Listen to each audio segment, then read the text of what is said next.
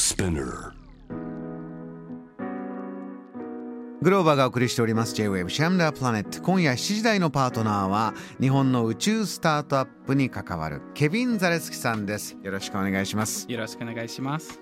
有人月面ミッションアルテミス計画。宇宙飛行士候補が間もなく発表ですか。はい。こちらなんですけどあの今年からアルテミス計画つまりアメリカの NASA 宇宙局が、えー月面に戻るっていう計画の、えーアルテミス1アルテミス1号一番最初のミッションの打ち上げが予定されています。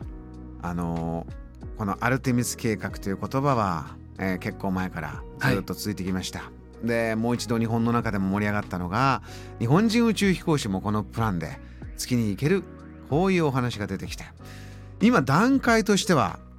いよいよどういうところなんですかねケビンさん。はい。あの1号なので一番最初のミッションはさすがに友人つまり人を送ることがちょっと難しい。リスクがまだ高いっていうことですね。なので一番最初には無人で、えー自動ロボティックミッションとして、えーロケットだけ打ち上げてそのロケットの上に乗ってる宇宙機が、えー月の軌道に入って何周回かして地球に帰ってくる。それによって、えー人を乗せ乗せられていいかどうかという安全性と機能性を、えー確かめる実証するっていうミッションですね。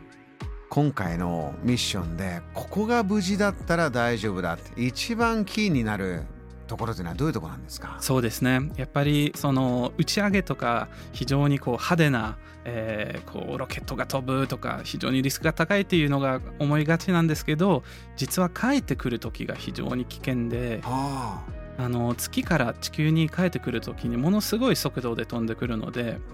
その速度で地球の大気に入ると摩擦によって想像を超える温度が生じてしまいますね。それは、えーもちろん耐えられるようなボディを設計してるんだけれども、はい。やはりやってみるまでは何がわかるかわからない。この帰ってくる時。その通りです。でそれはその素材ですとか設計ですとかそれからアポロ計画の時と若干違う、えー大気への入り方も予定してるので、えーそこら辺の、まあ、初めての実証という形で。これがですね今月の29日ですね。はい打ち上げ。打ち上げあります。ここがスタートするとここからどんどんどんどんこのアルティメス計画というのははい。もうスピードアップして進んでいきますか？そうですね。これが無事に終われば、えー次は2024年にアルテミス2アルテミス2号で最初の有人ミッション。でこちらもあの着陸はしないんですけど、えー月の軌道に、えー4名の宇宙飛行士えーで行く予定です2024年となれば今決まってよし準備だ。来年いっぱい2023年ぐーっと準備してその次に飛んでいく。今これどれぐらい絞られてるんですかね。宇宙飛行士候補間もなく発表という段階ですけどもう決まってますかこれそうですね。こちらのその20 24年の軌道のミッションは、えーまあ、誰が行くかはまだ決まってないんですけど一応国だけは決まっておりまして。へあのアメリカとカナダの、え2カ国の宇宙飛行士が行くということですね。ーうんでアメリカの NASA の方では、えーその候補のリストをできるだけ幅広く、えー集めたいということがあってそれからもう一つ大きな今までとの変更点は男女の割合をできるだけ 50%50% にしていきたいということですね。あのー日本の宇宙飛行士募集もケビンさんもお話しいただきましたここでなるべくいろんなセンスを持ったいろんな才能を持ったいろんな個性を持った人たちに宇宙を感じてもらって、えーということが今本当に大切なんだと。このアルテミスでも